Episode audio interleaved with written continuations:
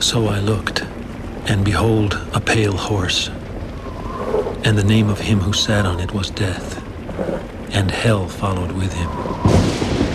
And power was given to them over a fourth of the earth to kill with sword, with hunger, with death, and by the beasts of the earth.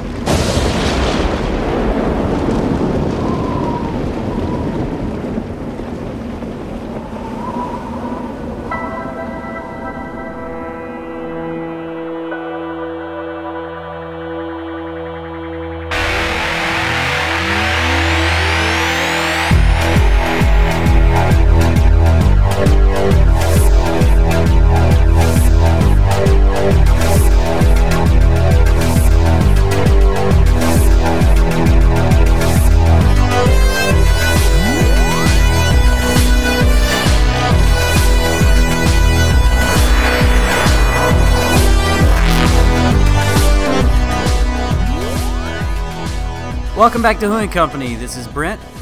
And this is Drew. For most of us, this is a time of self isolation as we, and hopefully you, are practicing social distancing to halt the spread of the coronavirus. It's actually a perfect time to be a podcaster, assuming your internet is reliable and doesn't cut out, which mine does at the end of this interview. Our guest this month knows a thing or two about the spread of infectious diseases and also a lot about Doctor Who. Robert Smith joins us to discuss his favorite show and the new book he's written. And then we move on to Robert's Pick of the Month, the mid 90s apocalyptic thriller created by Chris Carter, Millennium. We talk about the incredible Lance Henriksen and some of the scariest stuff shown on television, including a horrible fast spreading virus that hits a little too close to home these days. Find out why he loves it and if it would stand up today. And all that's coming up right after this.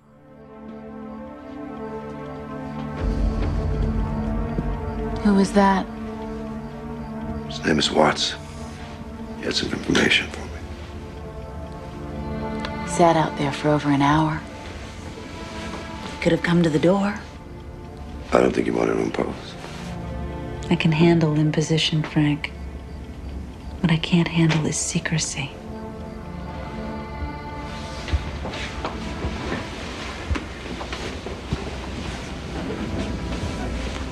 I don't keep secrets, Catherine. I'll tell you anything you want. I think you're protecting me, but you make it worse, Frank. You can't shut the world out for me. You can't ask me to pretend that I don't know what you do. Everyone pretends. We all make believe. These men I help catch make us. We're raising a daughter, Frank. The real world starts to seep in. You can't stop it. To make believe that I can. We're living in strange times, so I guess it's appropriate that this month's guest's last name ends with a question mark. He's a mathematician specializing in the spread of infectious diseases, an editor for numerous fan anthologies, and an author. His latest book, co written with Graham Burke, takes a look at Doctor Who's series uh, 7 through 11. Robert Smith, welcome to Who and Company. Oh, thank you very much for having me. How are you holding up? oh, I'm great. I've, I've been studying epidemics for 20 years, so it's very surreal watching something you've studied theoretically unfold in real time. Um, but I have to say, I'm kind of excited. It's it's an interesting time. Um, I'm not nearly as panicked as most people because you know, I mean, I've lived in Africa, I've lived in war zones, I've lived in the Ebola epidemic, I've lived, you know, in lockdown because you're going to get shot by police. Uh, you know, this is pretty mild in the scheme of things. Sure, sure. I figured if there was anybody here uh, who who could handle their own during this time, it would be you. I think it's it's uh, it's quite interesting that we we set up this interview months in advance, and it just seems like perfect timing to have you on during this the COVID nineteen quarantine. So yeah, and what a what a choice of your pick of the month. We'll we'll get to that. Absolutely, we'll get to that uplifting uh, television series of yours. Whoo boy! Though admittedly, we did do Survivors on our like our second episode. So, so uh, with with everyone indoors and communicating via the internet uh, and and this sort of quarantine, uh, what are you doing to stay entertained and busy? Uh, well, I'm busier than most people actually because uh, my, my day job is uh, you know researching infectious diseases. So they have really called on me, and they they they actually they called on me just um, before things kind of turned crazy because they were they were needing you know models run to determine should we start closing things. So you know the university asked me to run an assessment, and then I was like, yeah, we should cut contacts by at least fifty percent. The next day they closed the entirety of campus. So you know gotcha. it was yeah um, yeah. So I mean you know I think I've just written my second article on this disease and sent that off. It's, it's there's a lot going on for me. Um, I'm also at the same time transitioning to online teaching, which is taking an enormous amount of work um, because my usual style of teaching is turn up in the classroom and be brilliant, and right. you can't do that anymore. And there's 300 students who need individual attention. So um, yeah, and also you know writing books and you know keeping sane that way. I, am sort of taking it as an opportunity to catch up on all the you know all, all, the all the tv shows i haven't watched and all the writing i need to do and all the other things. And i find i have less time than normal. So uh, you know that's how it goes.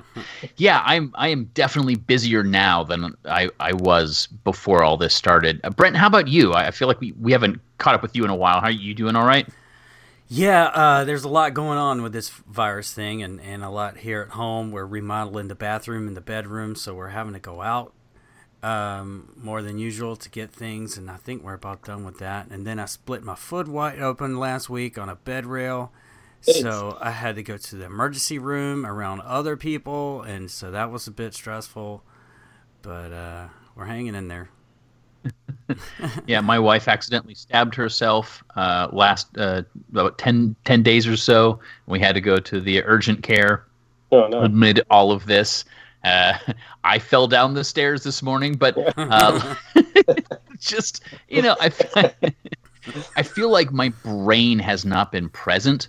So I, I've got like deadlines for articles that are due tonight and I've got deadlines for articles that were due like two months ago, and I just can't seem to focus on any one thing, and that's been a bit of a problem. But I've got a, like you, I've got a lot of home things that I can work on. So, you know, being indoors hasn't been that restrictive. Uh, so, I mean, I think for, I think for you know fans like us, it's not so bad, right? We're like, all right, okay, we got stuff to do. We can write on our computers and stuff like that. I feel for all the extroverts, you know. Yeah, yeah, it's someone true. Who loves being outside and playing sports in a team or whatever. Like, oh, this must be really tough.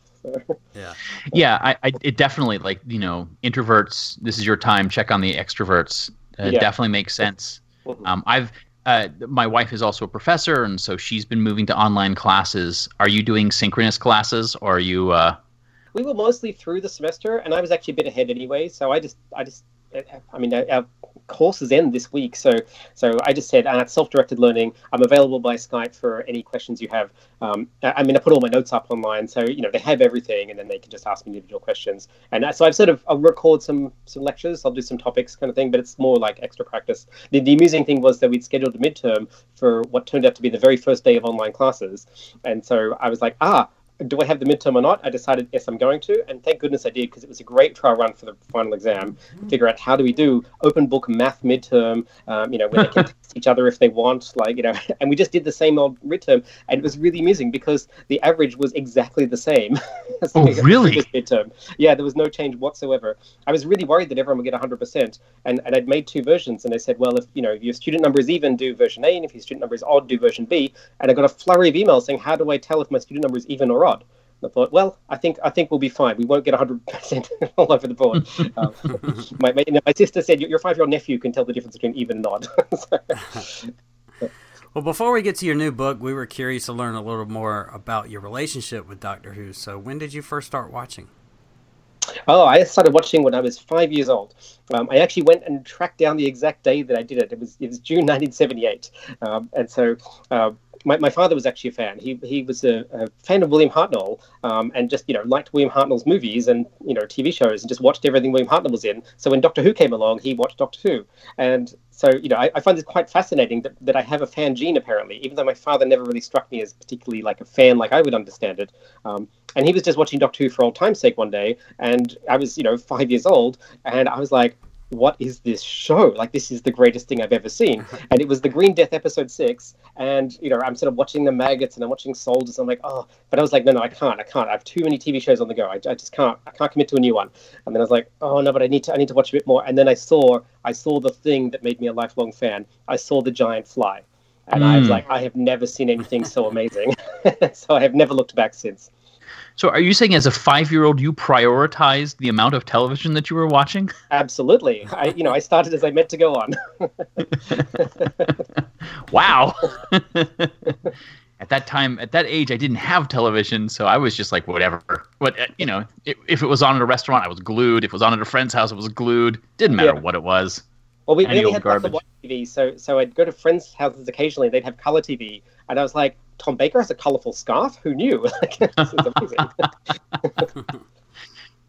So, um, what what aside from giant flies, what was it that that kind of kept bringing you back? Was it did your father have to encourage you to continue watching it, or you were just no, hooked? no, I think I think he was like, "What have I done? I've, I've created a monster here."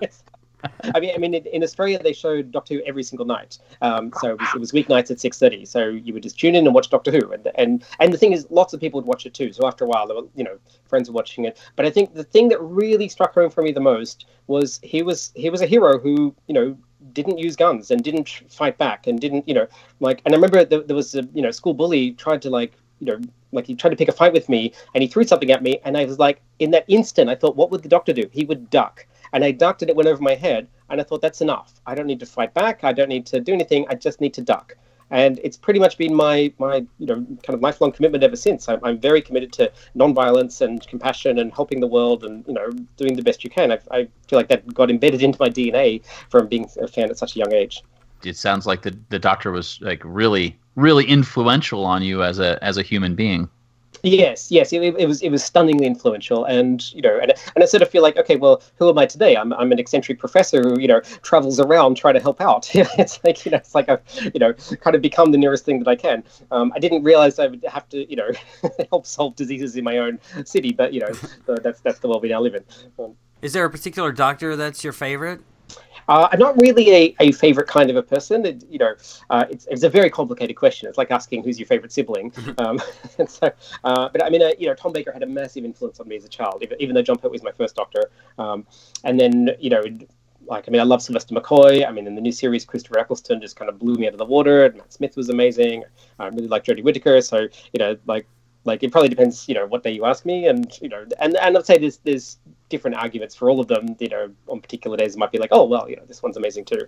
So, what so we, we talking about kind of the there's a bunch of different stories about doctor who um, do you have a particular favorite type of story like so like you know I, I I for one really like the humorous ones, uh, as opposed to say a base under siege or a blank blank blank. Is there something that like kind of go ooh ticks your box? Because I know you're a spoiler phobe and you don't like looking ahead. So when as a as a story starts to unravel, is there one form or another that kind of gets you excited? I would say that's that's a very excellent question. Um, I, I think for me, it's probably particularly clever stories. Um, I, I mean, I, I, I like the humor. I like the Doctor Who is, is a show that has you know liberal dosing of humor. Um, but but I'd say the one that really gets me going, and and I. I I think you have a really good insight there because you're right. I'm, I'm a massive spoiler phobe, but it's like, yeah, right. Because what I'm hoping for is some story that's kind of, you know, take me in one direction and then really pull the rug out from underneath and be like, oh wow, this is, I, you know, I was just watching Fugitive of the Judoon last night, and you know, this is my second time watching it. And when I sat down to watch that one, I didn't know the title. I, I knew nothing about this episode, and so I'm watching it, going, oh, there's Judoon in this. Okay, cool. And then it's like, oh. Oh, okay, Captain Jack, cool. And then it's like, what the hell is this story? Like, it's you know, like amazing to watch unfold. Um, so I think you know the, the surprises are great, um, but I'd say particularly what resonates with me is is something where it really gets into the, the real cleverness of what's what's possible. So in many ways, the Steven Moffat era was was totally right for me because like you know it, it has a kind of Seinfeld sense to it where you know like everything is kind of building and building and building, and then you get this kind of perfect payoff. I mean when, when it when it all goes right. Um, Right. and you know, I also don't mind at all the totally bonkers kind of like, you know, I can't believe this is on television kind of Doctor Who. Um, and, and I always go back to like, you know, Aliens of London, for instance. Like, you know, the, the new show comes back and it's like, right, okay, it's cool. You know, it's got special effects. It's got, you know, heavyweight actors, the Doctor. It's, you know, it's, it's popular. And, you know, everyone's watching it. And then like, you know, the fourth episode, you've got this, you know, like scam run by like aliens who fart. They're disguised as fat people. They have a space pig. It's like a metaphor for the Iraq War. Like, how, how is this a thing? Like, how is this on television? And I love it. And I can't believe anyone else watches this show aside from me. I was like, if this was just me watching, I'd be like, great, I'm, I'm so happy here. Um, and so I just I just love the Doctor Who will just go totally out of the box sometimes. Yeah, I, I do enjoy watching a story that goes, you know, this is meant for me. Maybe not everyone's going to like this one, but this is this sometimes Doctor Who feels like it's just for me and my little world. Uh, so something like Fear Her, which you know not a, not a lot of people uh, love, uh, and I do because it really feels like that's the sort of story that was written specifically for me.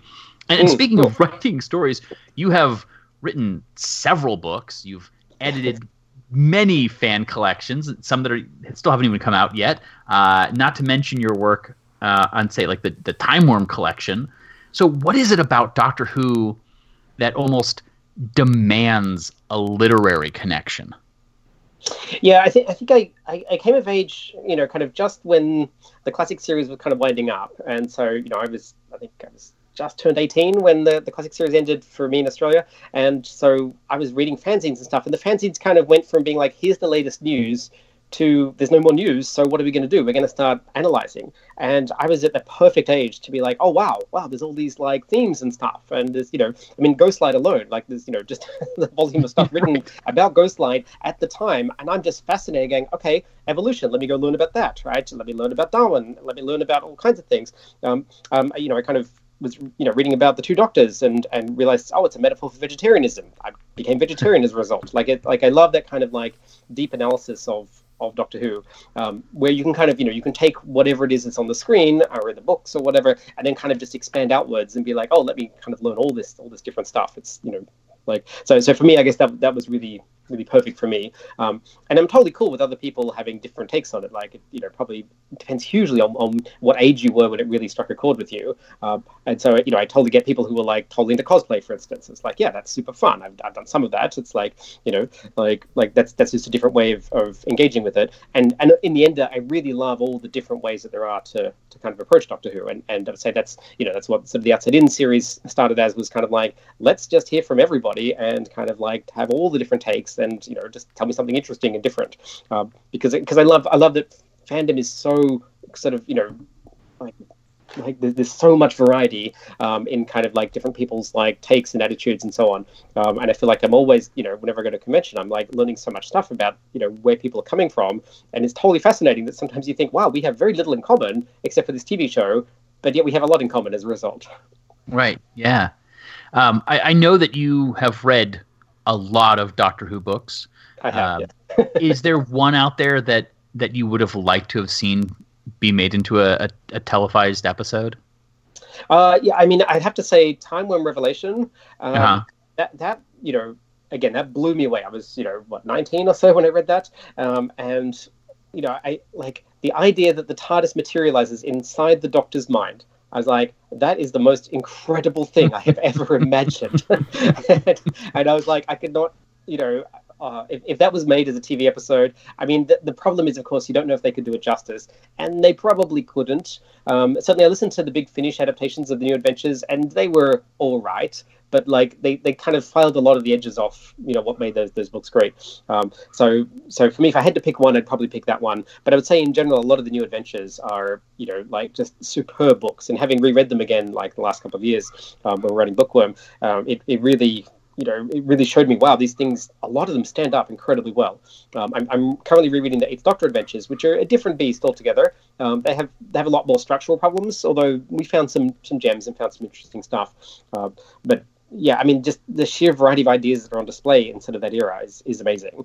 And of course, it's much easier to do in a book form because you don't have, you know, like budget limitations. You don't have like, you know, the you know BBC standards sort of, you know, leaning over you. You don't have kind of the, you know, the public outcry if they don't like something. You know, it's you can get away with a lot more. But you know, in my own personal like you know world, yes, that would be that would be fantastic if some of those were made into TV shows. Uh, we've started get a new trend has started with the um, modern Who episodes being turned into Target book novelizations. Mm-hmm. Uh, is there a story from the last couple of seasons, or just new Who that hasn't been turned into a novelization that you think you would appreciate uh, as a novelization, or would work as well, if not better?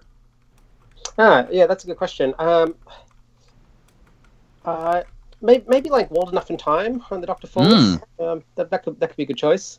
Um, I mean, I absolutely love Steven Moffat's novelization of The Day of the Doctor because right. like, I was like, this this is such a great book. Um, you know, and, and like he does just little tricks like he never numbers the doctors. and yet you know which doctor is being referred to at any given moment. And I was like, Right. you know, okay, this guy's brain is just is just something else. Um, so I'd, I'd love to see him rework some of his his stuff, you know.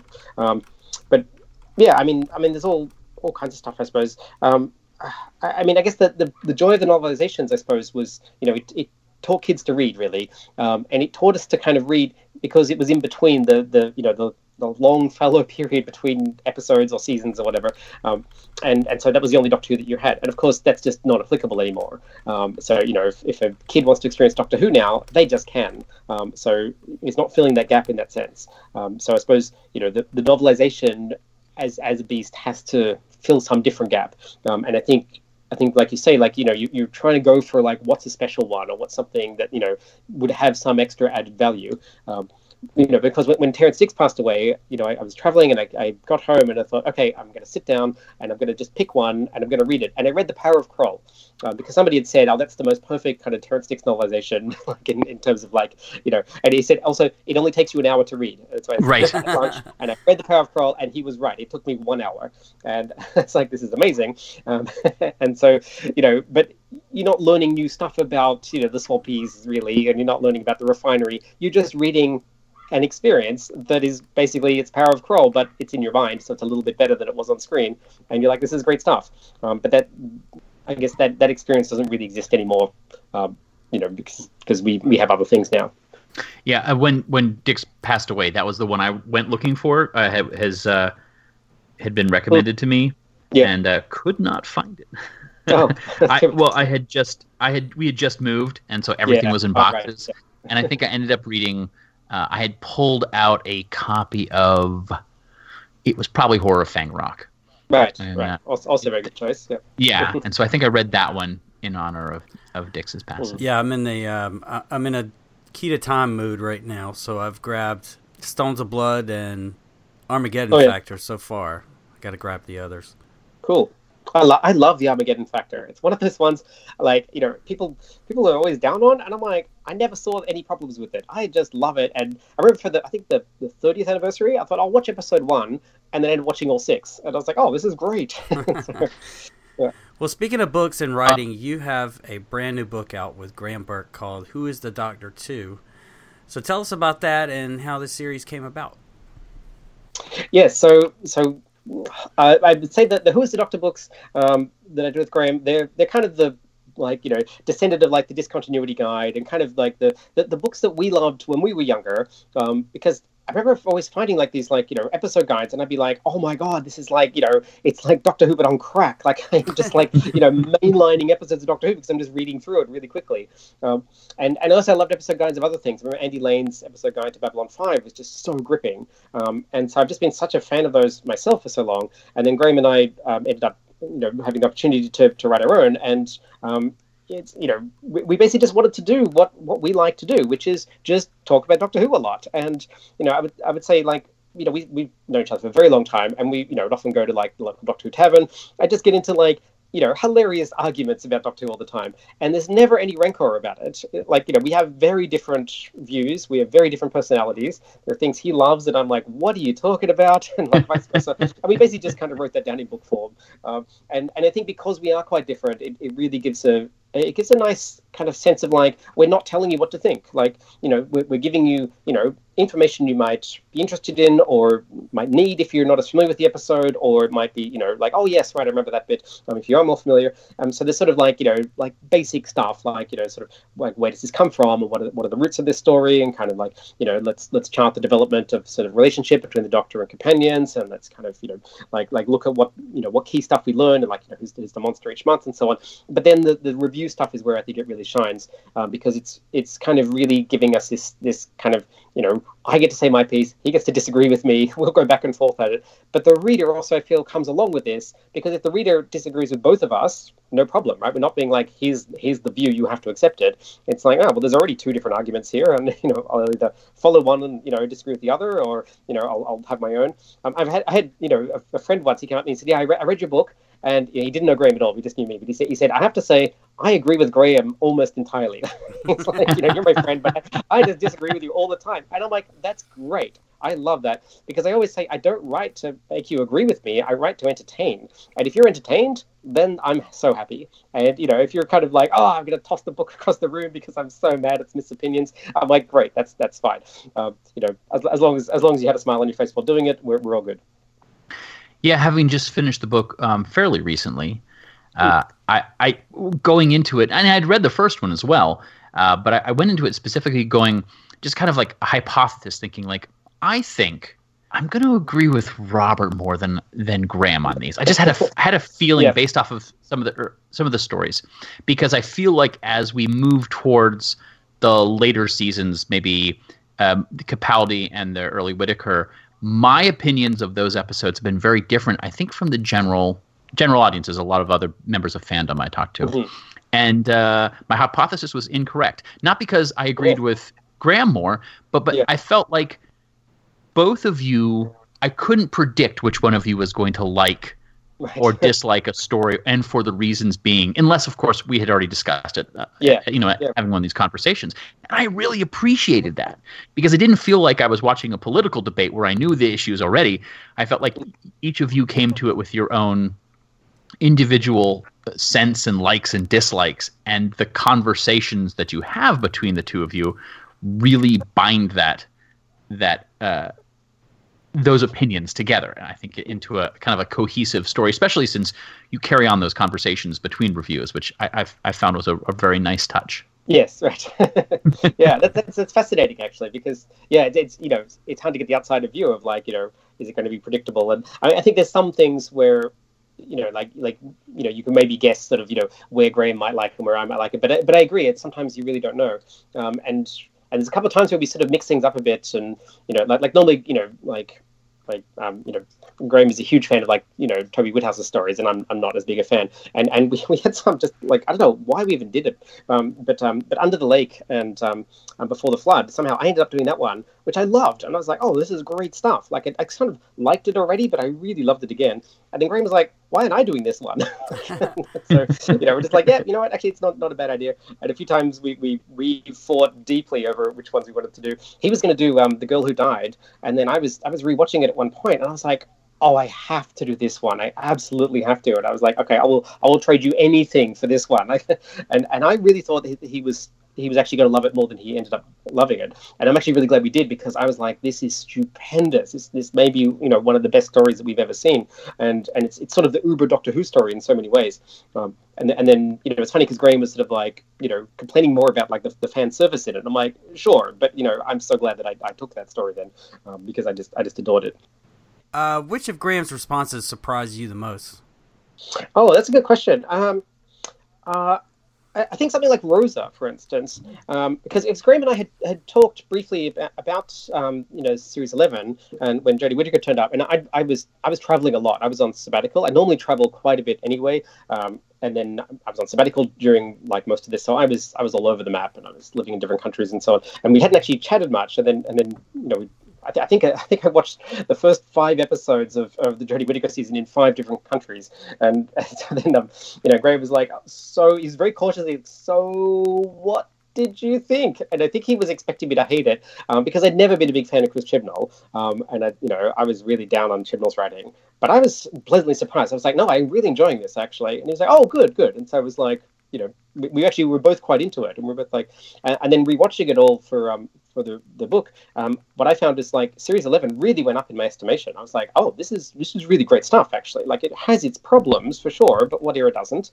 Um, but I was just really loving this. Um, whereas Graham was he was much more down on it, and it's funny because he watched Women Who Fell to Earth, and he was like, oh, this is great stuff, and then he kind of was like, yeah, but you know, he was sort of pointing out the problems, and I'm like, that's that's fine. Um, and here's something like Rosa, and I thought, oh, this will be, you know, this will be just a celebration of like, you know, a magnificent episode. And, and, then he was sort of like, yeah, it's kind of a seven out of ten episode, but with some eleven out of ten moments. And I'm like, okay, sure, I think it's fantastic, but you know, that's fine.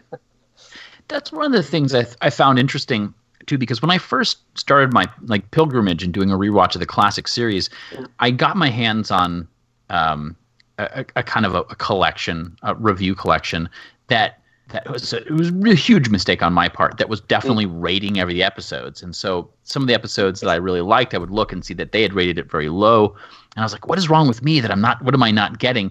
And mm. I appreciate that you don't. You are not ranking these episodes. You know, you have to read and understand and hear your own opinions to understand what you what you liked and disliked about it, as opposed to just simply looking at a number. Um, which yes. as fans we have a tendency to rank things and we have a tendency to rate things uh, and that's just a shorthand for it works for a lot of us i mean you know i don't think there's anything wrong with that but i think the the collection doesn't certainly doesn't need that um, yeah while you were rev- yeah. Mm.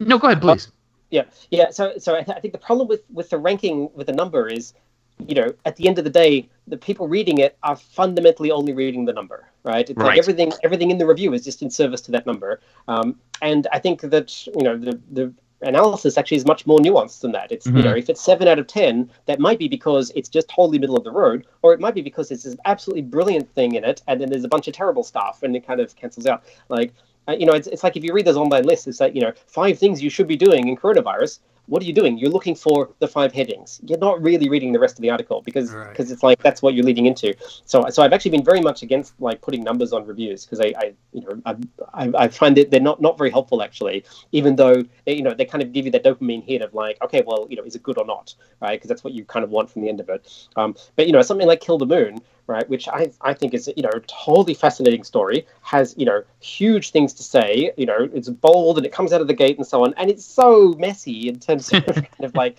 you know I mean the you know the, the abortion metaphor. I'm like wow okay that is a bold thing to do in Doctor Who. Right? Let's let's talk about that. On the other hand, the terrible science, you're like, why why would you do that? Like like you're you know you're, you're taking an enormous risk to try and like you know talk about something very very difficult and then you're just like shooting yourself in the foot doing it. It's like okay you you know you, are going to lose some people of this metaphor and now you're going to lose a whole bunch of others for no reason. Like yeah, you know yeah. so so you know how do you settle is that a 7 out of 10 episode? Like this is you know very very hard to say. I, I, I, will say I'm immensely grateful they made that episode um, because I think I think we are richer for having it, um, no matter where you land on on your opinions of that metaphor. Sure. Well, speaking of just you know watching, were there any stories that your opinion you thought you had going to have one opinion on that you changed your opinion after rewatching it for the book to? Uh, yeah, yeah, that, it does happen quite a bit. Um, you know, so, something like Time Heist, which you know you just think is this you know, sort of throwaway episode. Um, watching the opening of Time Heist, and, and opening, I mean, probably the opening like 20 minutes, you're like, this is the greatest episode ever. Um, and you can kind of be like, yeah, I can tell when Steven Moffat stops writing his part. um, right. But it's, it's, it's really good. It's a really great episode. Um, and so, you know, stuff like that sort of comes out of, you know, like, like, oh yeah, you know, when you watch it first time, you, are having a very different view, I think, to, to kind of like some of the depth there. Um, and then you know I, I, mean some of the later stuff too some of the you know i say series nine or whatever you know it, like it, it hadn't been so recent and I hadn't really rewatched a lot of it. Um, so then you're, you're you're seeing things that you know just like oh right I don't really you know I'm not that familiar with Face the Raven. Let me you know let me watch it again and see. And you're like oh actually this is this is very good stuff. Um, and and then something like I don't know, like Return of Doctor Mysterio, which you know I watched in the movie theater, and, and I watched with with my girlfriend at the time, who was like a big comics person, and she really liked it, and I'm like, great, good, I'm glad you liked it. I was like, yeah, it's okay. I watched it this time. I'm like, what is this terrible piece? like, oh my god, this is this is awful. and, and, at one point, I think Graham wanted me to do that one. He's, he's like, oh, I'm running late, and yeah, can you can you do that one? I'm like, nope, I'm not doing that one. he's like, okay, fine, fine, yes, because I mean, he's he's the comics person, and I'm not, so. yeah. I remember watching that one and actually um, bemoaning the fact that Moffat isn't writing. Uh, like a superhero television show, like it's like a Smallville or something like that, because I, I feel like as a superhero meet cute, it's actually really charming, but it it doesn't feel like it really has much place in Doctor Who because I think as you mentioned in, in the the review, because uh, the ghost has his powers at the end of the yeah. story, then you've you've you basically like why is he not in every single episode and mentioned in every modern day episode. Like he should be essentially, it should be the ghost show after that. Yeah. Um, like if he had saved the day and lost his powers, then you Fair know that, that, would have been a much different story. the Doctor Who narrative cannot support itself after this episode, and the only thing that saves Doctor Who is the fact it's so boring that nobody remembers it. like, okay, right, fair enough. Well, for the more recent stories, do you and Graham work on reviews when the stories air, or do you wait till you have a better grasp of that story series as a whole? Uh, we, we always wait till we have a better grasp. Um, uh, sometimes the deadline is is you know coming down on us, um, but still, I, I, think there's there's no way to do it on, on the first viewing. Like like I would say, you just you just can't have a have a good perspective, um, and and in this case, uh, I think you know Resolution had come out only a few months before, but but it was still enough time that that you know, um, and and I think also being being a one-off episode, it wasn't too bad, um, and yeah, so so we all we always try and make sure we you know like, like you know we will read about it and talk about it online and you know like mull over what your opinions are and things like that because I think it's really good to kind of have all that stuff informing it. I mean, one of the things I, I really like about the book, um, which is that we, we kind of write on two levels. So if we write simultaneously for the newbie who's you know never read a reference book before and doesn't really know much about behind the scenes Doctor Who, so they're learning it for the first time through our book, which we definitely have a lot of those readers. Uh, but we also write it for the hardcore fan who knows all the stuff we're talking about. Like we're probably not going to surprise them with any facts, but you know we want to make it entertaining at the same time. And a lot of feedback has said, you know, both groups have, have found this something they appreciate because, you know, the, the fans who've read every book, they often go, yeah, okay, but this is totally boring and I've seen all this before. Like they're saying, wow, I really enjoyed your, your take on, on this. Um, and the newbies, sometimes they're like, yeah, we read something and we don't know what you're talking about. You know, that that's really tough. But in, in you know, the case of like the Who's the Doctor books, we, you know, like like we feel like it's a great way to get into the show and and people will you know watch the episodes along with the book and stuff which is really fun uh, before we move on, where can listeners find their own copies of Who is a Doctor 2? Right. Well, I, I would normally say this is found in all good bookstores, so just go out into the bookstores. but right now, that's perhaps not so doable. Um, so, so the ebook is is available. Um, you can go to ecwpress.com um, or just look on Amazon or eBay or whatever. Uh, I mean, one nice thing they have, which is quite applicable right now, is that if you buy the physical book, then you can buy the ebook for free. Uh, sorry, don't buy it. You, you get the ebook for free. You just just message them. Um, so you know, I, I, know a lot of fans like to have a physical book on their shelves. It looks nice, but then you want to read it on your device. Um, so I, I, really like that. I'm more a physical book kind of person when I have the choice. Um, but you know, given, given our current circumstances, the ebook is, is definitely available. Uh, so so you can just just Google that one. I mean, it's it's it's because it's done by a sort of you know, it's not done by a small fan press. It's it's done by a kind of actual publisher. So they you know have a marketing department and they can get the book out in the bookstores and you know like have it have a you know a reach across you know Amazon and so on. Um, so so it's it's pretty easy to find. And tonight, as I look into the sky and it looks back on me.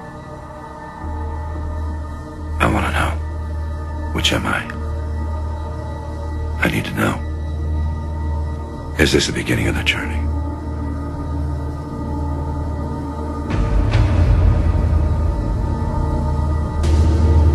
Or the end? Uh, well, Robert, the thing that we like to do here at the show is we, we love to talk about Doctor Who, but we know that Doctor Who is not the end all and be all of your fandom. So we ask our guests to also bring along a show that they like to watch and talk about it with us. So why don't you tell us what show you wanted to talk about and why? Yes, so my my second favorite show is Millennium, and this is it was kind of uh, not quite a spin-off of the X Files, but it was made by the same people. And the X Files was at the height of its powers, and they basically said to Chris Carter, "You can do anything you want," and he said, "Great, I will." And so he made this show, and, and at the time, it was the most watched pilot in history. Right? I think it had like 17 million people watch this this pilot. Um, and then it was not nearly as well watched in the second episode. Uh, and the problem is, uh, it was very dark. Um, and and one of the reasons I love this is because you know I remember being Doctor Who, you know, sorry, watching Doctor Who, and you know being totally terrified of Doctor Who, and you kind of watching it with you know one hand over your face and stuff like that. And it, it's really scary when you're five years old. Right? Watching Millennium as as a, you know, I think I was 26 or something, right? I was just as scared. Like as an adult, I'm like, oh my god, this is absolutely terrifying. Um, and and it was the idea was it was just you know pre-millennium, so you know the 96 to 99 the show ran, um, and it dealt with the the coming millennium and the apocalyptic fears that, that kind of were pervasive in the in the late 90s. Um, so everything from kind of Y2K to kind of you know the rise of serial killers to you know like like what is what is going to happen is, is life as we know it going to end? Um, and you know well the answer of course turned out to be yes it is it totally did. It's really funny because you know the, the comfortable you know like pleasant life that we had in the 90s completely ended. It just ended on 9/11 rather than on January 1st 2000. Um, so it's very fascinating watching Millennium now um, and kind of uh, it's it's also it's a very kind of it's a difficult show in some ways um, because you get the sense of like it doesn't feel that cohesive. Um, there are three seasons, and they feel like three very different seasons. Like actually, they feel like three very different television shows, right? So the first season is basically serial killer of the week, and so you know, it's here's a different serial killer. You know, this one's killing priests. This one's blowing people up, right? this this one is you know murdering relatives at funerals. Like you know, it's, it's kind of like yeah, okay, sure, um, but it gets a little samey after a while. And, and then they you know they throw in some cool arcs and stuff. So so there is you know there are moments of absolute brilliance, but there's a lot of sameness. And then season two comes along, and Chris Carter was was busy with um, making the X Files movie and also running the X Files itself. And so he basically said to Glenn Morgan and James Wong, he's like, "You guys take over this," and they said, "We got this." And oh my god, the second season of Millennium is perhaps the greatest season of television ever made. like it is just totally incredible, and and it, I mean, you know, the, the first episode starts as it's part two of a two-parter, and you're like, this is like a totally different show. Like it's yes, it's technically following up on you know the, cliffhanger, but like you know it's it's just this completely new thing. Um, and they just take it into directions that, that you just can't even imagine this even was showed on on television. Um, so so it is it is just this glorious show that's basically kind of all about apocalypses and kind of apocalypse is plural. Like it's kind of you know the coming apocalypse. I mean, I mean the wheeze of the show is the central character is a kind of you know fifty something year old like former FBI profiler, and he has visions, and so he can. He, originally, it was like he can see what the killer sees.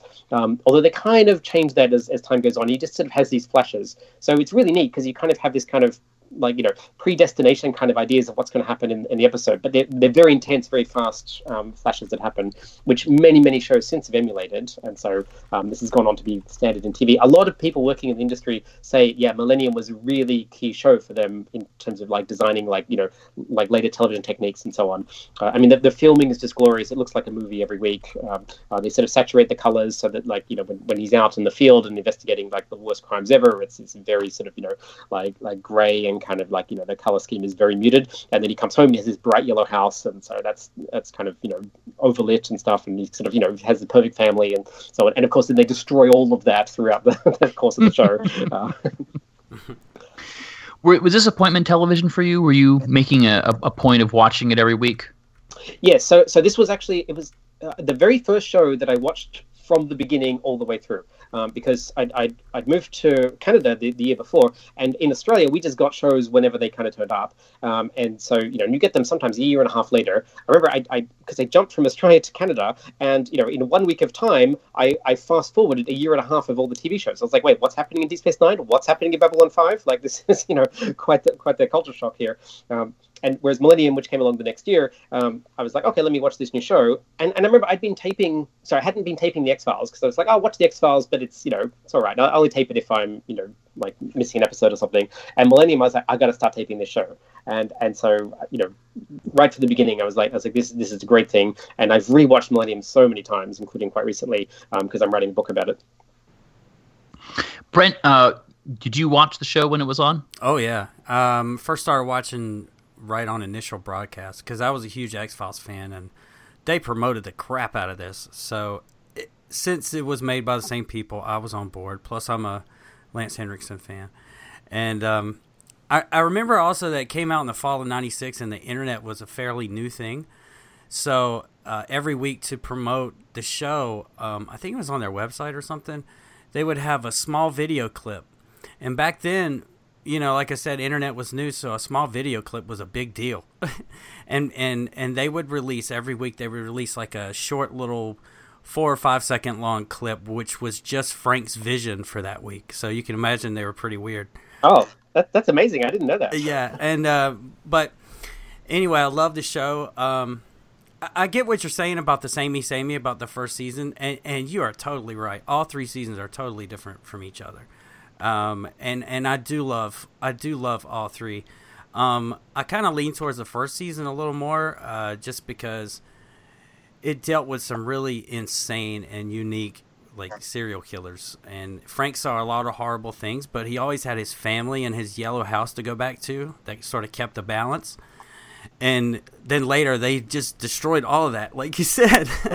you know, his his family is missing most of season two, and the the separation and the house has been sold, and it all went a bit too dark. But having said that, I think I would agree with you that um, season two is also like really excellent. Like the Christmas episode and the Halloween episodes, those are just top notch. I loved those. Yeah, it came out around the time, and I was an X Files fan, and I, I kind of came to it late um, compared to everybody else. But they really did advertise Millennium a lot, and uh, at the time I was hanging out with a group that that got together for social television watching, which is not a thing that was really popular in my household. And you know, this was a big deal. Everyone was going to this new show was coming out. We all gathered together and we watch it. And you know what? I don't like it when people kill each other. Like just human human on human violence, like serial killer stuff like that. Slasher films ha- hold no interest to me. Give me a monster of the week every single time. It wasn't weird enough for me the conspiracy theory stuff I, I really dug. So I like I watched like the first two or three episodes and then it just it completely lost me. And I never gave season two a chance. Um, but clearly that seems to have been uh, a mistake on my part. It's, it's it's quite amazing what what they pulled out of the fire in terms of season two. Like it is just it's just like I don't know. I, I mean, the Darin Morgan episodes are, are just you know they're they're ultra Darin Morgan episodes. Like they, they do a sequel to um, Jose Chung's From Outer Space, which is the X Files episode with, with Jose Chung, and I would say the sequel is is a billion times better even than that amazing episode. and and it, it, I mean, they take on Scientology, and then they actually kind of had to like water it down a bit because the Scientologists were like you know threatening to sue them, and um, like oh they just just get into uh, like incredible stuff. I mean, I think you know like the the, the Halloween episode has like no dialogue. It's you know it's it's just it's just very very clever stuff. Yeah, Darin Morgan is is a selling point for me, and I, I didn't realize that he was essentially the showrunner for season two.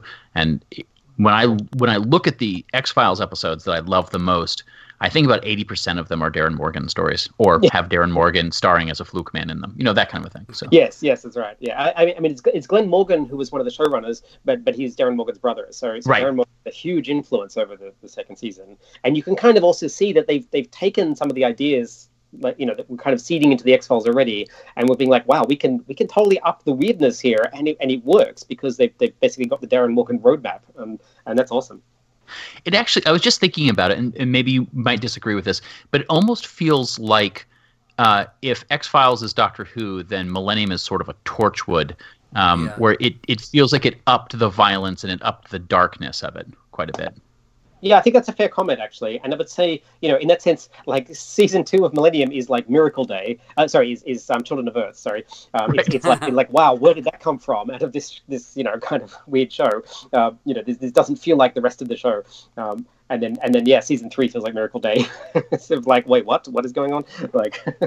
Does that make Lone Gunmen the Sarah Jane Adventures? I, I, I, didn't, I didn't actually watch Lone Gunmen, but I felt like it was it. It didn't didn't last very long, did it? It was it was sort of no, like was, was a, and a little too simple or weird. Yeah. So. Mm-hmm. um, so um, you've already hinted at a couple of your choices, but whenever we have a guest on, we ask them to choose a couple of episodes to watch. So for me, for instance, I I have only watched the first two episodes, and that was you know several decades ago, and then the episodes that you have recommended. Uh, so you chose four episodes, all of which are from season two to talk about, uh, and so you included Luminary, Jose Chung's Doomsday Defense, and then the season two finale, uh, which is in two parts, which is The Fourth Horseman and The Time Is Now. So the question is, why these four episodes in particular?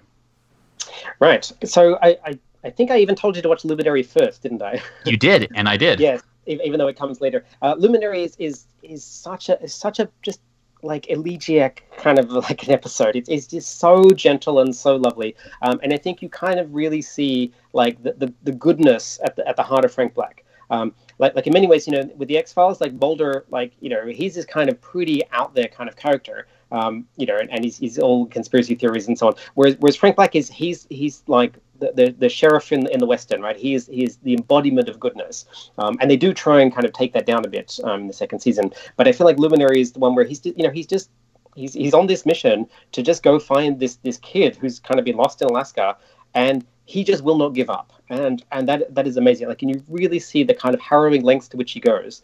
Um, and he goes and he just treks through, and, and even when everyone else has kind of abandoned him, um, and then he finally, you know, like finds his kid who's broken his leg and he's had like you know flies eating away at his face and stuff like that. It's, it's not pleasant, and he carries the kid back kind of through through the jungle, um, and you know he's risking hypothermia and just sitting there as he puts the, the kid onto the plane and like just sits there watching the plane take off. You're just like this is this is amazing, and at the same time you, you've got these hints of like you know like like he's got this this sort of psychic gift. Well, they call it a gift, and obviously it's a curse, right? It is the worst thing that's ever happened to him is this gift that he can see things. Um, but his daughter has it too. Um, and and they're getting you're just getting hints that the daughter has something happening, and the, and the daughter is like you know with her mother, and they're at this point the, the like parents are separated, um, but there's there's still a connection there. Um, and they look at this this picture, and it's this kind of you know Renaissance kind of era, like you know, well, there's two pictures, and one one is like kind of death and destruction, and the other is kind of this this sort of you know saint. Um, and the daughter is like, "That's daddy," and and the mother thinks she's talking about the, the, the death and destruction one. She's like, "Look, your father has to do really tough things." She's like, "Not that one, this one." And you're like, "That is exactly who this guy is." Um, I, I, mean, somebody once described Millennium as kind of being, you know, it's about a middle-aged man having a midlife crisis, um, and you're like, "Wow, that's that's not the kind of thing you usually see on television. Um, you know, it's like you know you don't usually see like you know much older characters and kind of you know like who have kind of the wife and the kids and kind of just living their kind of you know in some ways ordinary life, even though obviously does you know different non-ordinary things in, in, his in his day job, um, um, and, and, at the same time too, actually, he's, he's at this point had a, he's kind of had a split from the Millennium Group, um, who start off as kind of like they're this kind of benevolent kind of group who you know kind of protect him, but at this point in season two, we, we've delved a lot into the origins of the Millennium Group um, and realized that they're kind of cultish. Like there's there's a lot going on here,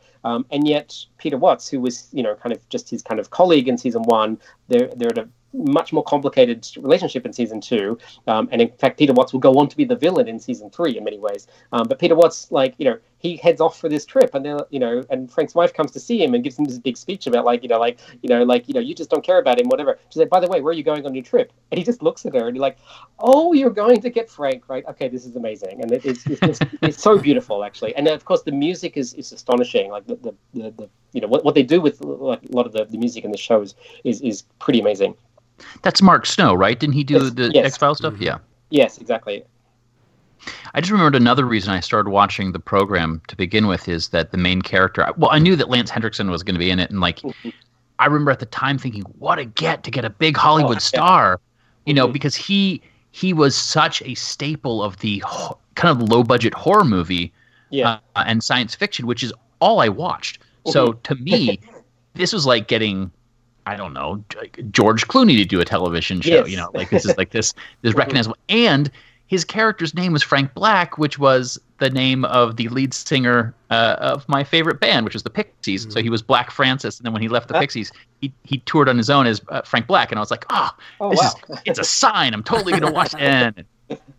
but yeah. had you, you know, I had only watched those two or three episodes from the season one, and I remember being this dark and kind of foreboding film. And then this was such a Luminary is such a meditative story about kind of the inward journey and the uh, casting off of material possessions and wealth to look inside and becoming one with something greater than yourself. And it it it's such a play. Like I kept on waiting for like this other shoe to drop where it turns out like all the Alaskan uh, police force they murdered the boy and were hiding his body and it was a conspiracy and it's it's not it's you know like yeah like the, yeah I, I, mean you're you're very accurate there when you say it's it's an inward journey because i think that one one of the things i actually really love about the show and i, I I, I, think I really appreciated Lance Henriksen, who gives this, you know, absolutely virtuoso performance through the whole show.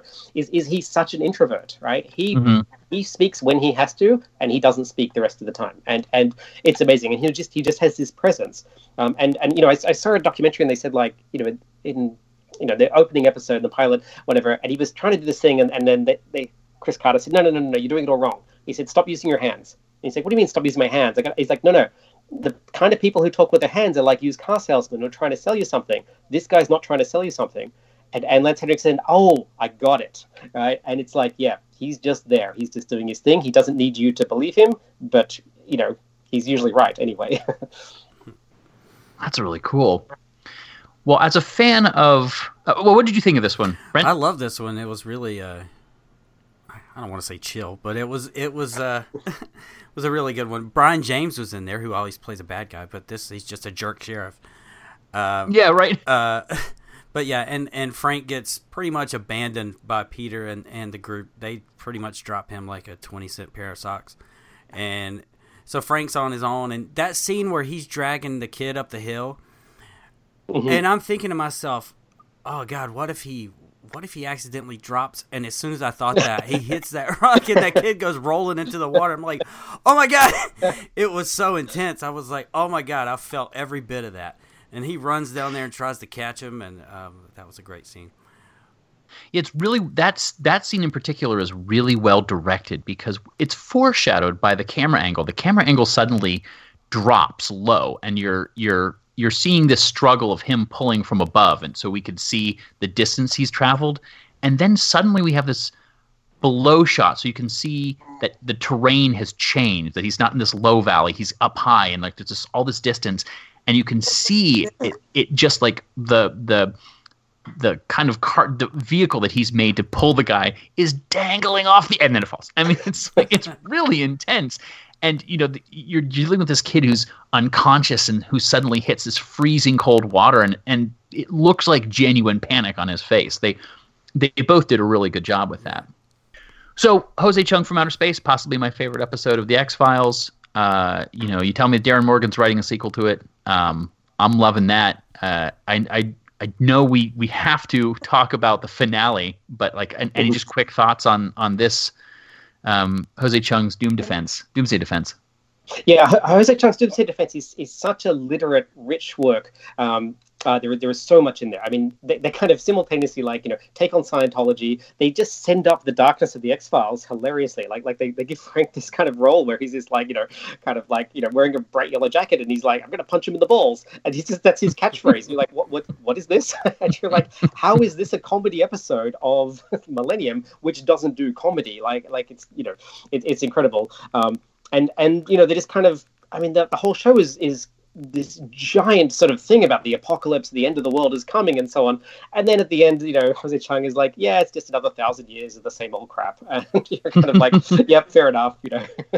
um, yeah, no, it's just, I mean, it's it's it's a very it's a very complicated work, um, and and the kind of you know, you know, you, because what you see is that Jose Chung works as an X Files character, and you put him in a Millennium episode, and he doesn't work, right? And so, you know, when he's dealing with conspiracy and stuff like that, it's fine. And then there's just this mad axe murderer who just wanders in and just puts an axe in his head, and you're like, oh, all right, um, I, I, I, don't know how I feel about that. That's very complicated. but it, it, narratively, he's not he's not capable of coping with a Millennium episode.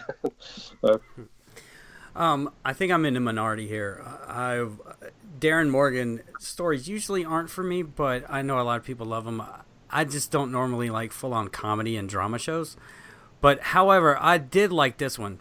Um, first off, Charles Nelson Reilly was is he's always great. He made me laugh as a kid on the Hollywood Squares. yeah. um, and I liked that it was self aware that it was a comedy and a dark show because did you notice how many times somebody would say to the other, "Don't be so dark. Don't be so dark." Yes. And that was one of the names of the books, I think. So that was really yeah. funny. Um, uh, one shot of uh, somebody was, I can't remember if it was Jose or if it was Frank, had a shot of Jack Daniels and then threw a um, Alka Seltzer in there. yeah. Things like that made me laugh. Um, and there were some really cool uh, picture cameos from David Duchovny, and I think it might have been the rest of the X Files cast on the walls in the background.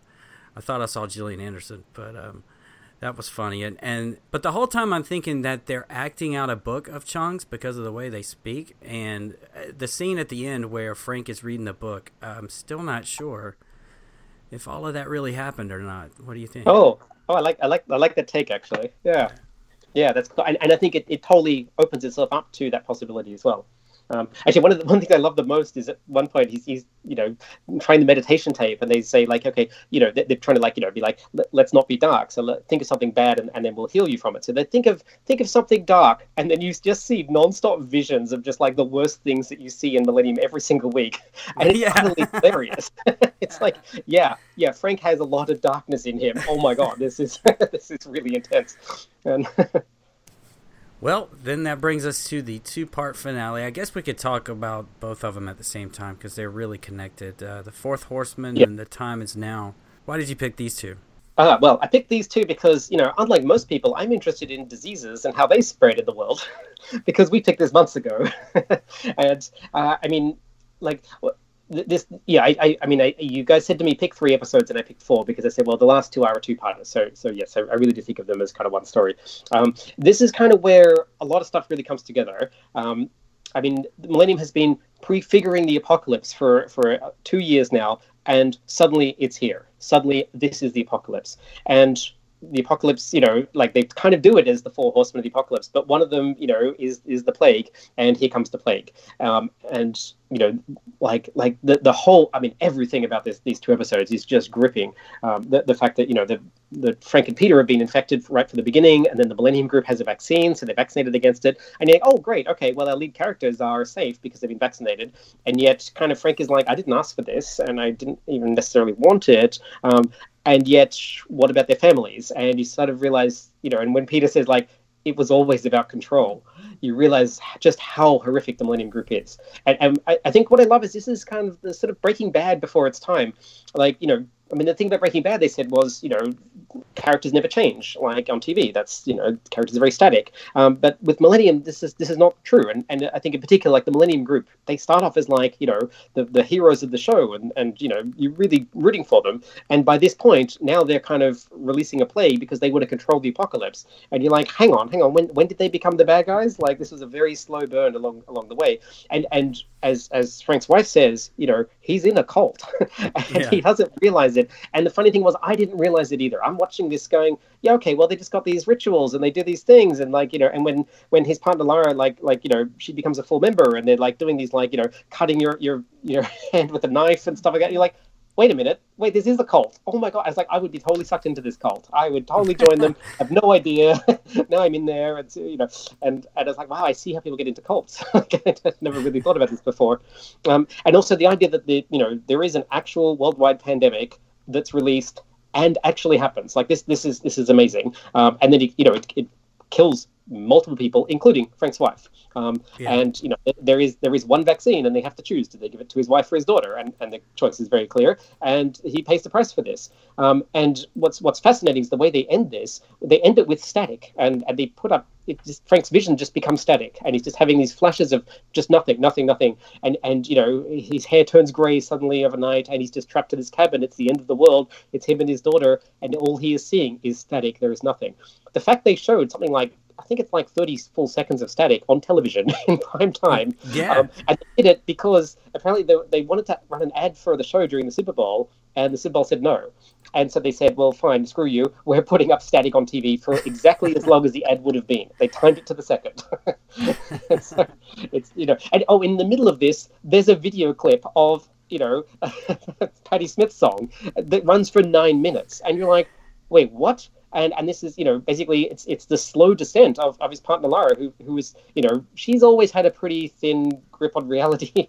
Uh, you know she herself has visions a different kind of visions to Frank. And you know ever since we've seen her she's been this kind of like hanging by a thread kind of a person. And then she goes full into the the just mental breakdown. And it is harrowing and brutal and it's all set to this Patti Smith song, and it's done as a video clip. And and you know they say most video clips cost much more to film than, than episodes of television, mm-hmm. um, and so they had to do it on TV budget. And for what it is, it's it's just amazing. And I remember watching this on first viewing, and you're watching that's the entire like screen between two ads is like you know you come back from the ad break and they started to this this music and you watch nine minutes of this thing and then they go to the next ad break and you're like what did I just watch that, is, that is incredible.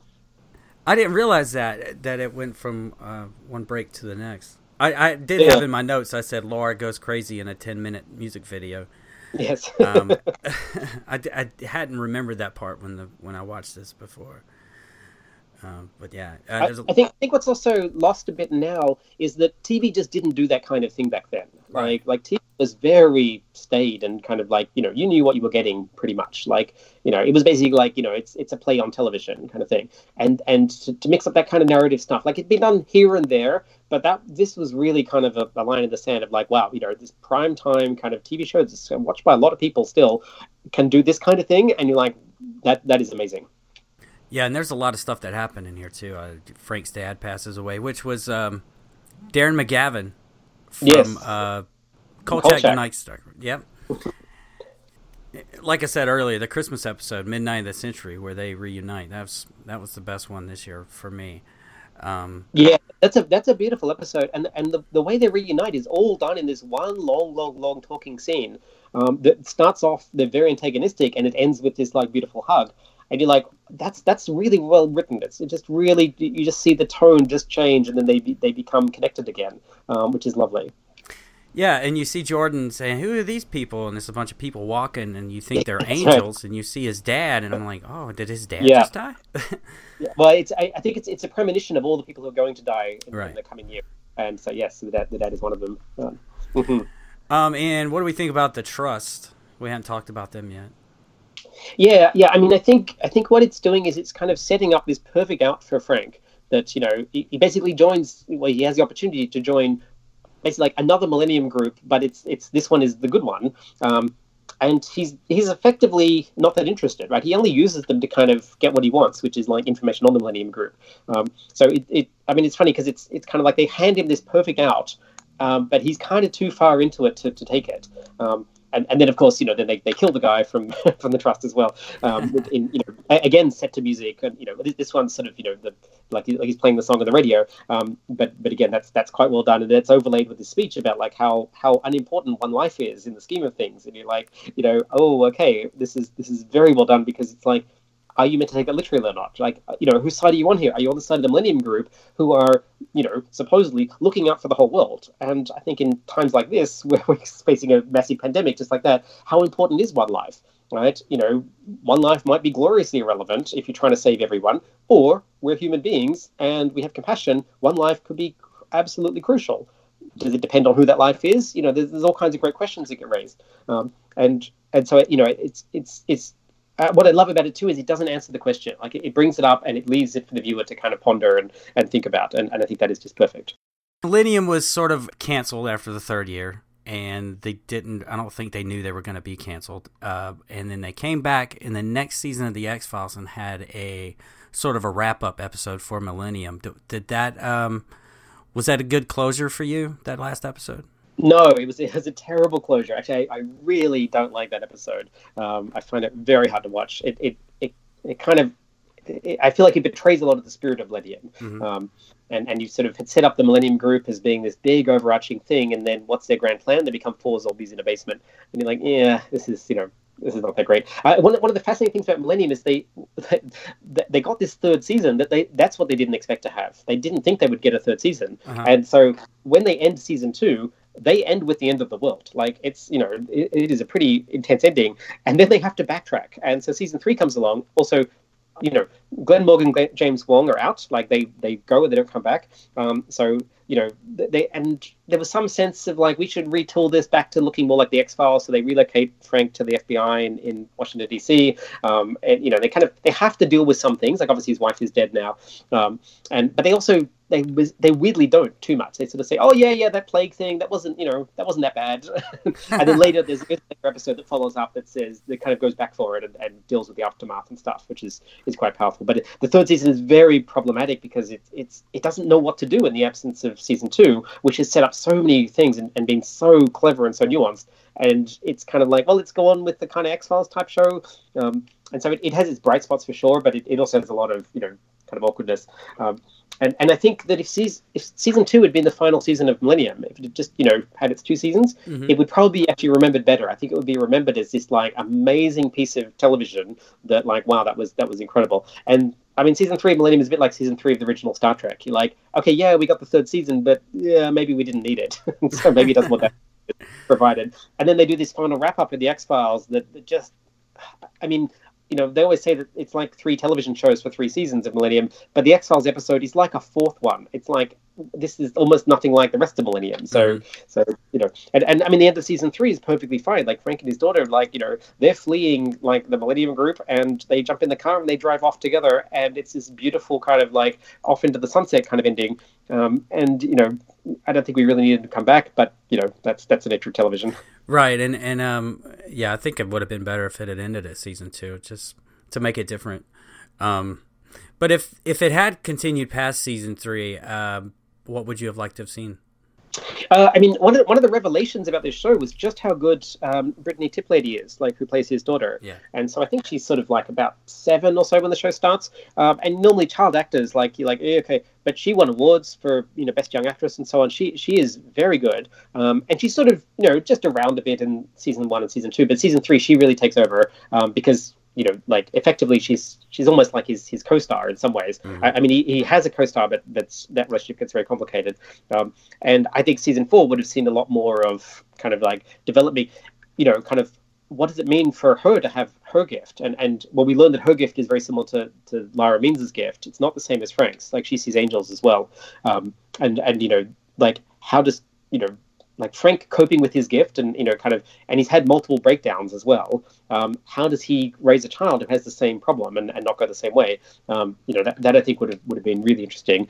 Um, I don't know where they would have gone with the Millennium Group itself because they pretty much by the end of season three they were just out and out villains and so in, in some ways their arc was kind of done. Um, I mean maybe there would have been other ways to to figure that. Um, but uh, it's kind of a shame though that we didn't get the show Millennium passing across the actual millennium. Like I think that's I mean that's right. why they, they kind of did an extra episode of the X Files, which was shown the closest possible date to the millennium. Um, but it's just it's just a bit too bad it got cancelled like a year too early for that. Yeah, and usually what we ask people is is if uh, if this show were to come back, do you think it would do well? And I don't personally, I don't think it would do well at all because it, it's so based around the millennium. You know, unless they brought yeah. it back at the end of you know the 30th century or something, but. I know that's right. It, it's sort of you know the, the serial killers are not a, not a big deal anymore. Like like the serial killer as a, as a kind of you know boogeyman basically went away with 9/11. It got replaced by the terrorist. Um, so that's not really a thing anymore. Um, you know the, the pre-millennial apocalyptic kind of terror that's not obviously not a factor anymore. Lance Henriksen is you know not a like like he was middle aged at the time. He's he's an old man now, so so you'd, you'd struggle to have him starring in a TV show. Um, you know, maybe they could do a Picard type thing where you know he's he's there, but you know, kind of has a younger crew. But the, yeah, I don't I don't really see it. I think it's very much a product of its time, um, and you know, the, like even even cults and stuff. Cults were a big thing in the '90s, and they're just, just not as as big a deal anymore. Like I think we somehow have a sense that we it's not they're going away, but like we have a sense that we know what what that means and we kind of know how to handle that. I mean, who knows what happens next? And you know, we do seem to be living in another apocalypse right now, so you know, maybe maybe the time is right for such a thing. But yeah. Well, before we go, uh, is there anything you'd like to plug? Uh, yes, I'm. I'm uh, as well as the Who Was the Doctor that came out. Um, I also published a Black Archive on Doctor Who and the Silurians, and so, and I, and I picked this for very similar reasons. I picked Millennium uh, because Doctor and the Silurians has a plague that gets released, and you know, like the, the whole you know country and then later the world kind of you know starts to get infected, and you watch people die of this plague. And so, I uh, the Black Archive is you know non-fiction, kind of more slightly more academic um, you know ideas about Doctor Who, but you, you write a whole book about an individual story.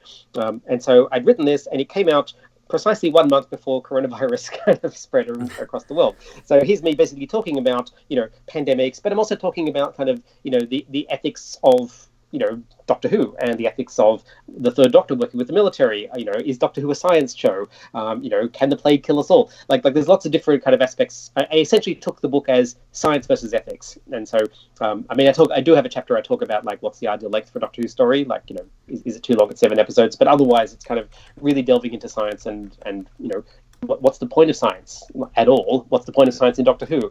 Right? What can science do? What are its limitations, and so on. Um, so, so I'd say like you know, if anyone's interested in a little light reading about you know an apocalypse caused by a pandemic, then you know, um, at least in the context of a 1970 Doctor Who story, um, which is you know, it, it, it, the book came out for the Silurians' 50th anniversary. Um, so oh, you cool. know, yeah, uh, that, that's available through um, Obverse Press. So O B V E R S E. All right, cool. I'll have to check that out. That's one of my favorite seasons, season seven. Yes, yeah, yeah. It's, it's, a, it's a great season. I mean, it's it's it's so so excellent. Uh, and the, the, usual complaint is like, oh, but the stories are just a bit too long. Um, and I don't find them too long at all. Actually, I, I find this is you know you, you, need the time to build. Yeah. Uh, because you know, like where you get by the end of the Silurians is very different from where you started. Uh, yeah. And uh, where can people find you? Uh, I would say I, am I'm, I'm not a Twitter person, so I, so I don't really have, in some sense, the public social media. Um, I would say you generally more find me through my books. Um, so yeah, if you're interested in those, um, you can you can check those out. I suppose the one thing you can find if you're interested is the Doctor Who ratings guide, which I run. Um, that's a review site where you can send in reviews and, and we put them up, and so we, we review everything. Um, so anything under the sun goes. Um, I also do the Cloister Library, which is a, a, a website that's um, basically a reference guide to Doctor Who novels, um, which is almost complete now. All right. Well, Robert Smith, thank you so much for joining us today. Oh, thank you very much. This has been great. And thank you for joining us at Who and Company. Who and Company, come for the fandom. Stay for the company. Thanks for joining us at Who and Company. Special shout out to Pixel Who for providing our logo. They can be found at facebook.com slash pixelwho. Who and Company can be found on iHeartRadio.com and Spotify, or you can download the show directly from whoandcompany.libsyn.com. Contact us on Twitter at whoandcompany, support the show on patreon.com slash whoandcompany, or email us at whoandcompany at yahoo.com. Thanks, and see you next month.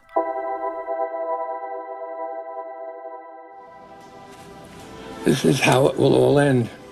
Not with floods, earthquakes, falling comets, or gigantic crabs roaming the earth. No. Doomsday will start simply out of indifference. I'm sorry. I guess I'm a little bitter because nobody came for me to sign my freaking books!